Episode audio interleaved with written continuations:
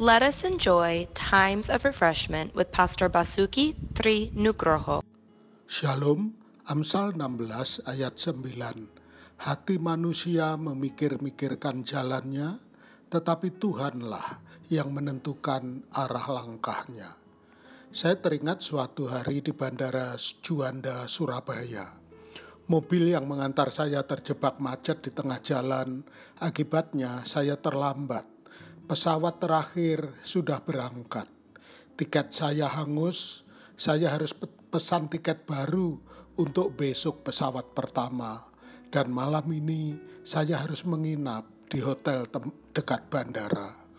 Hari itu Sabtu malam, besoknya hari Minggu di mana saya harus khotbah.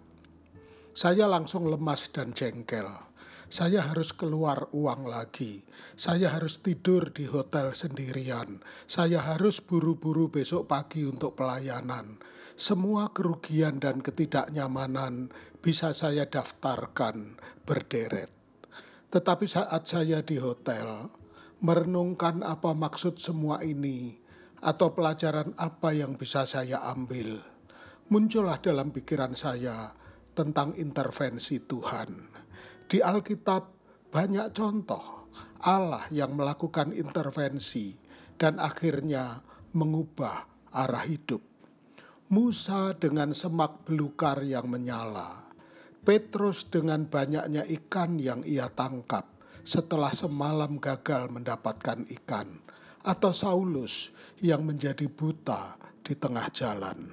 Allah kita hidup, Dia masih bekerja sampai sekarang di dalam hidup kita, nantikanlah, bersiaplah. Tuhan memberkati.